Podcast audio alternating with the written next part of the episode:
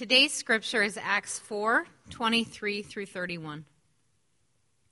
When they were released, they went to their friends and reported what the chief priests and elders had said to them.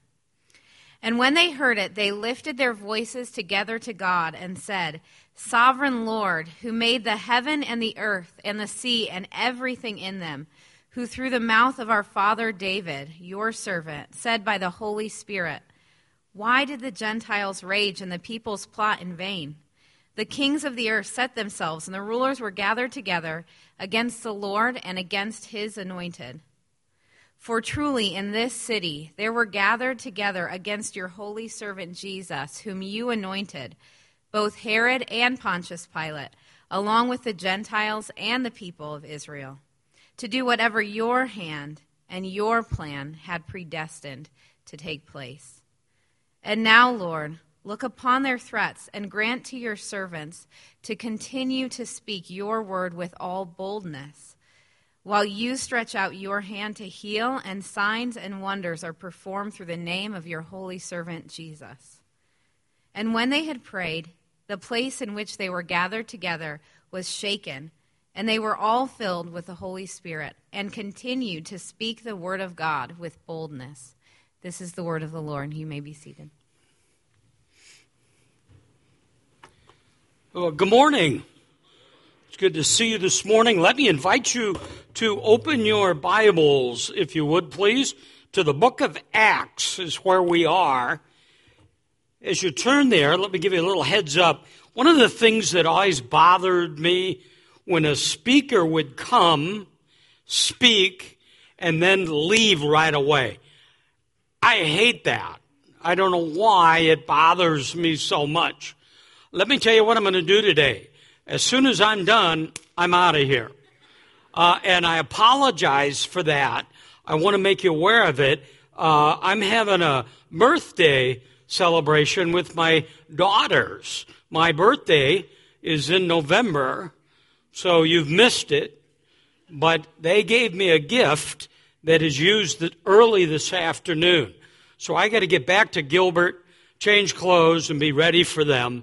And so I've got to leave.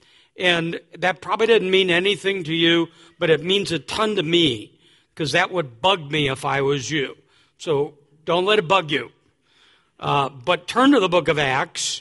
And I have as an assignment today Acts chapter 4, verse 23 through 37. And verse 23 reads, When they had been released, they went to their own companions and reported all the chief priests and the elders had said to them. And when they, that would be their companions, heard this, they lifted their voice to God with one accord and said, O Lord, it is you who made heaven and earth, the sea, and all that's in them. Now, if you just parachuted in today this is your first time here, or you haven't been here in a while, you parachute right into the middle of action. You see it in verse 23 when they had been released. Well, who's the they? Released from what? Why were they taken captive? It's like one of those continuing stories. Remember, the book we're studying is called the Book of Acts. The Acts of the Apostles is the full title. It's an action book. It's continually moving. In fact, there's a whole organization that was founded, I don't know, a decade ago called Acts 29. And, and you notice in the book of Acts, there's 28 chapters. In Acts 29, the name was the implication is we're still writing this book. We're living this out today. So if you come in, you're going, wow, last week was like a cliffhanger. Uh, I have three things that I like a lot sports, politics, and television. That's my trifecta. My wife has three things she doesn't like sports, politics, and television. she has a stupid idea. Well, that's not fair. She has a strange idea that sports are to be, you're to participate in them, not watch them. So, about three weeks ago, a friend of hers said there's this thing called a Spartan race. I'd, I'd never heard of them. Have you heard of them? And, and so she came home and she said, A friend invited me to do a Spartan race. I think I'll do it. I said, Okay, it sounds hard to me. What is it? And she told me, you know, and you run through this and climb over this wall and, and carry a bucket of rocks and, and dive through mud under electric. And I said, well, I don't know. That sounds like a pay per view event to me. I, I, don't, I don't know what to do with that. So she went and did that. Well, let me tell you, I wouldn't do that in a million years. But I got her watching television a little bit and we binge watch. So we'll take a series, like we just finished Blue Bloods, which is kind of in standalone. But if you take something like 24 and you're binge watching this, this thing ends and you're all riled and you're ready to go. To think you had to wait another week, it'd be a killer. Well, we're in the middle of that. As we teach the book of Acts, we're teaching these individual stories that oftentimes one leads to the next to lead to the next. So, what I want to do is go all the way back to chapter 1 and have you see that we're seeing the key verse in the book, Acts chapter 1, verse 8. You'll receive power when the Holy Spirit comes upon you, and you will be my witnesses. That's the story that's being told from that moment until Jesus comes again. I always meet these super religious people that have a theme verse for their life. And I, I, I, don't, I don't, I'm not making fun of that, by the way. If you have one, good for you, buddy. Um, but I don't. I can't. I mean, but if God wrote a theme verse for you, it's Acts one eight. You'll get power so you can be a witness. And that's what the book of Acts is about as he continues to write it today. So we saw in chapter 2, I want to get you up to speed. We saw in chapter 2, the day of Pentecost. The Holy Spirit comes. Uh, Peter, in the midst of this, responds. The world's watching the church. We're told in, in verse 12 of chapter 2, they were amazed and perplexed. They said, What is it? In chapter 2, verse 14, Peter stands and delivers this sermon. In chapter 2, verse 22, 23, 24 are, are the centerpiece of this sermon. Interesting to me, maybe as one who teaches, virtually every sermon in the book of Acts has these elements to it the death of Jesus, the resurrection of Jesus, and the so what to that. So he says in verse 22 listen, Jesus, the one who's attested to you, he's the one that you knew. You saw him by miracles and wonders and signs performed in your midst. He's the man who was turned over, delivered up by the foreknowledge of God, nailed to the cross. God raised him again and put an end to the agony of death. That was that message. That's the gospel. That's the Christian message. We believe that fundamental thing. What makes us Christians is and very important now. I've got, uh, let me check, because they give me a piece of tape. 1140 I stop, so I've got whatever that is. It doesn't matter. We won't stop at 1140, but no, 1140, 1145. Right, so I got 20 minutes. Okay, so all you got to do is handle this for 20 minutes. What makes us Christians is not what we do, but what we believe. Now, what we believe will affect what we do. But somebody will say, oh, do you know Bob? Uh, yeah, I don't know. Tell me about him. He's a good Christian man. What does that mean? Well, he feeds hungry people. Uh, he goes down on Thanksgiving and works in a soup kitchen.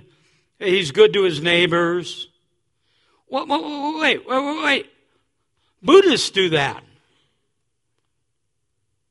Secular humanists do that. What makes us Christians is we believe Jesus died, not randomly, but for a reason, for, and I, I, I don't like the, for your sin. And then Jesus rose again. This is a big deal. And if you believe that, you're one of his kids. If you don't, you aren't.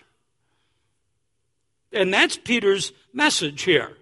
We're going to come back to it and again. Look what happens. The preaching is so effective. Chapter 2, verse 37. They heard this, they pierced their heart. They're convicted by that. Maybe already some of you are going, whoa, this is, this is getting in my grill a little bit. What do I do with this? Well, the answer is repent. Turn from your way. And they did, and that day, I love this, that day, 3,000 people were saved. And what did they do? Acts 2:42. They became the church. They did some version of this. There's the apostles' teaching. There's communion. There's eating. There's prayer. There's community. When the church looks like that, here's what happens. Acts 2:47.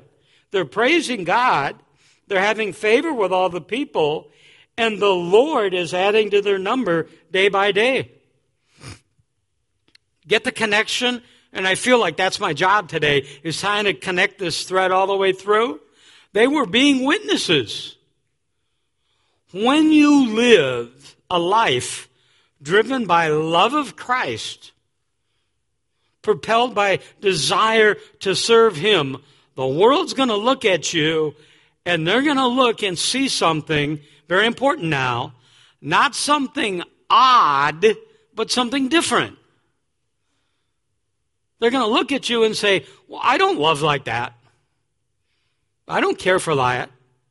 That's what made the first century church compelling. The world would look at him and say, Who in their right mind serves like that?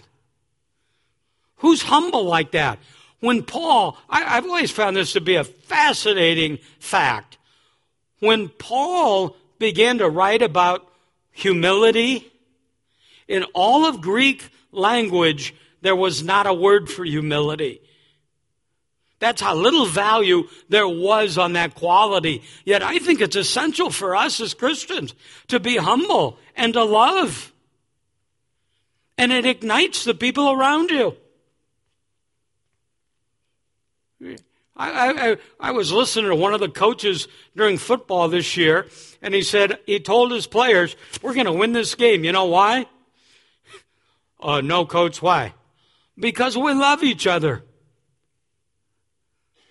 That's how powerful this is in every human relationship. When you get to Acts chapter 3, there's an incident. Peter and John are going to the temple for prayer time. And there's a, mind, a man there who's been lame since birth. And he asks them for, for, for what beggars do. He's asking for dough. And they said, No, we don't have any of that. We'll give you something bigger. Here, stand up and walk.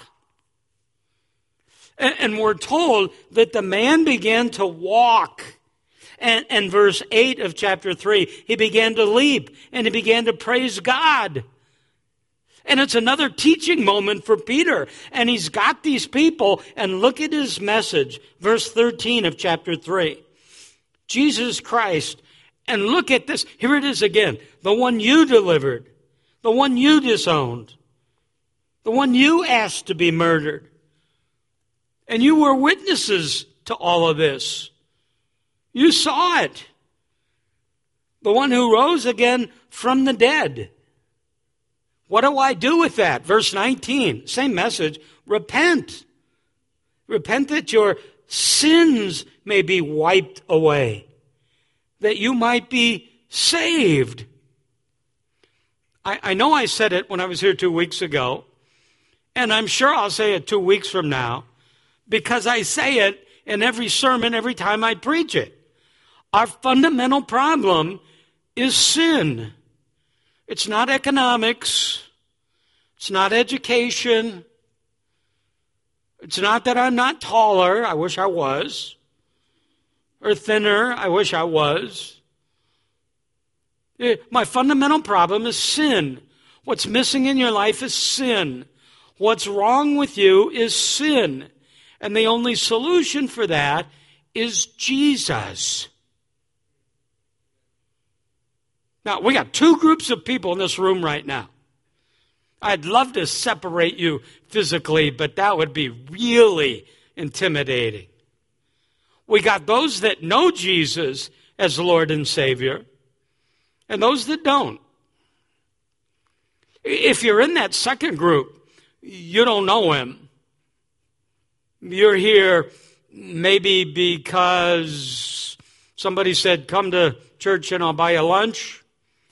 You're here out of curiosity. You're here because there's something missing. I can tell you what's missing. Now, I know your objection. You don't even know me. I don't need to know you. I can tell you what's missing Jesus.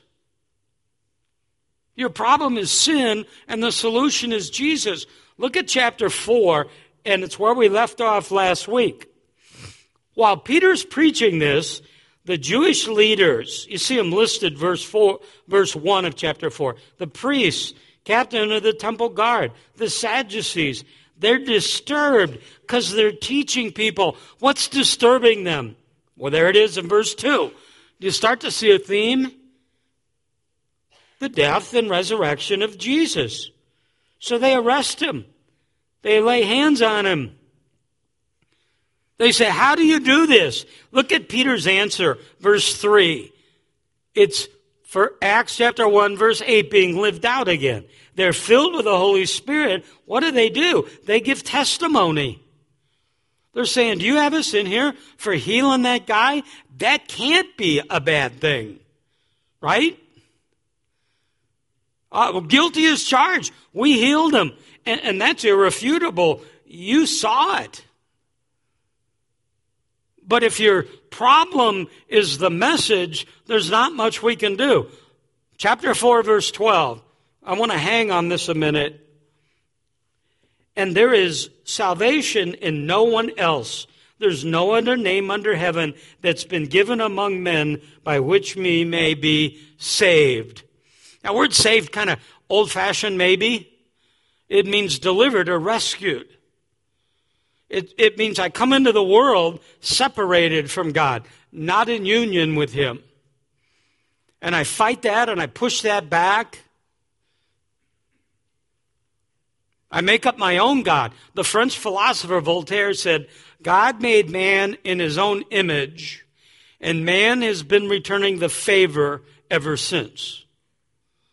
So, have you ever had that experience where you're talking to somebody and you start to talk about Jesus you started talking about God, spiritual things. Everybody's pretty much, everybody's okay with spiritual things. They're even okay with God if you don't define it. So you start talking about God, the God you find in the Bible, and your friend says, key word now, my God would never do that. What did they just tell you? They made their own God up. We have to come to grips to that, that we're lost, and Jesus says, but the only way to me is through me. I know, I, I trust me. I know the culture we live in. All inclusive, broad, easy way. Christianity is not broad and easy. It's very narrow and it's very exclusive. And I didn't make it that way, Jesus did.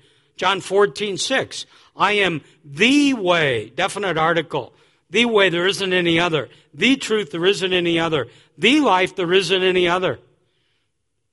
We get this sense that somehow narrow minded and exclusive is bad. That's not true. Sandy just told me that uh, we are going to a conference uh, in May. And I think it's I think it's in Pasadena. So we're flying to Burbank. Don't know the airline. I don't care. I, I know this. Here's what I want. I want a narrow minded pilot. I don't want an open minded pilot. I don't want one that taxis out and the tower goes, uh, flight ABC to Pasadena, take runway three. Uh, roger that. I don't like runway three. I'm headed over to runway one. And then full throttle up, and up he goes. And it goes, uh, tower, vector, uh, flight ABC, vector 1475. I don't have any idea what I'm saying, by the way. I'm making this up. Vector 1475. Roger that. I don't like that vector. And he makes his whole way up, and now he's getting ready to land, and he said, You know what? Every time we land, we land wheels down. That's so narrow. We're going to do top down landing. We all came into the world one way, and it was narrow and it was tough. I don't remember it, but I watched two of these. It's narrow and it's hard. Finding salvation, guys, is narrow and hard. There's only one way. And Jesus says, It's me. It's me or nothing else. Now, remember, they're being judged by these Jewish leaders, and they look at them in verse uh, 13 of chapter 4, and they see they're confident, and they see two things they know about them. They're uneducated, they're not trained, and, and they're untrained, meaning they have no authority. And they're struck by their poise. And then they said this they were amazed and began to recognize them as having been with Jesus. Well, this is so easy. If you're up here, it gets really easy at this point because I just flip it and I ask you this Are the people in your life amazed by you? And do they realize you've been with Jesus? Do they look at you and see Jesus? Part of how you know that they're starting to see Jesus, and some of you, I'll guarantee, have experienced it, is they're starting to move away from you. You're losing some of the old friends. It's not you. They like you. Here's what they don't like, and this is really cool. They don't like the Jesus they see in you. This is not an extraordinary life. This is to be the normal Christian life. If you say Jesus is Lord and Savior, I should see it. You'll change. And this is just a fact. I, I, don't know if you know this, but the Oxford Dictionary selected for the word of the year for 2016 post truth. Did you know that? And they define it this way We're now affected not by the facts, but by what we feel. Jesus comes along and says, There's all kinds of feeling here, but it's going to come when you deal with the fact of the resurrection. It's a fact, it's indisputable, it's unchangeable. There's fact. Well, here you go. Two plus two is. Boy, I, I didn't think that one was that hard. Okay? We must have a ton of U of A people here this morning. So let's let's do it again. Two plus two is five. Yeah. Four. Well, but I feel like it should be six. I don't care. I've got a grandkids that are just in first grade, kindergarten, and they're starting to do this. And they'll come home and there'll be questions that are marked wrong. If you put 2 plus 2 is 5, they're going to mark it wrong. Can you imagine standing up to the teacher and say, Who are you to say it's wrong? 2 plus 2 is 4. Jesus is the only way. That's fact. Now, that doesn't give you a license to be hard and brash, even slamming hands. It's the most loving thing I can say to somebody. You're a sinner. Jesus saved you. If you believe it, you're saved. If not, you are r, r, r, r, wrong. Jesus is the only way. And they're released. And they go and they tell their companions, they tell the church, here's what happened. They tell them that story, but with an eyewitness account and the power that comes with an eyewitness account. And what do they do? They praise God for his sovereignty, for who he really is. Do you see it in chapter 4, verse 25? I'm sorry, verse 24. You're the God who made heaven and earth, the sea, everything in it. Daniel says, You raise up kings, you put them down. Everything, and I got to stop in nine seconds. Not going to make it. Everything that happens in your life is either caused by or allowed by God. Now, now let that this kind of crockpot that baby a little bit. Everything in your life is either caused by or allowed by God. If that's not true, He's not God. Psalm 23, that great old psalm that we ignore now. The Lord is my shepherd, I shall not want. One of the paraphrases says it this way The Lord is my shepherd, I have everything I need. Now, immediately I want to push back and say, well, wait, I need this, I need this, I need this. He said, no, in me, you have everything you need for right now. You have everything you're ever going to need. This, this, is, this is a big idea. So let's close with it. God is bigger than everything you don't have. So, I don't have that scholarship. I don't have that relationship. I don't have that job. I, I don't have that sweet past that I love. God's bigger than that. He's bigger than everything you have. And here's the other side He's bigger than everything you don't have. He's bigger than everything you have. He, he, he, he's bigger than that sickness. He's bigger than that broken past. He, he's bigger than that tough relationship that you're in. This is God. Listen to it again. The Lord is my shepherd. He doesn't say the Lord is a shepherd or the shepherd, he's your shepherd. And just like the story that we flew over, like John and Peter, like this early church, your life should be transformed. This Peter who's standing and speaking boldly is the same Peter we saw in the Gospels. If you say to most people, word association, Peter, they'll say, er, er, er. Peter denied me. Peter denied him. Peter denied him. That's true. But his life is transformed. That Peter is now the Peter of courage, testimony, boldness. That's you.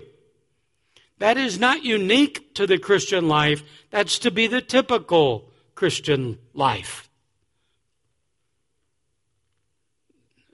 A couple of questions to think about for the next couple minutes. Do you know Christ in a personal way? If not, will you come and speak to somebody after the service? If you do know Him, are you living that transformed life? Do people look at you and recognize that you've been with Jesus?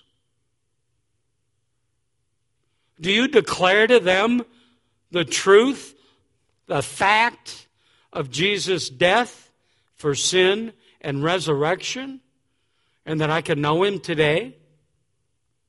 Think about that, will you, as the team comes to close our time here today.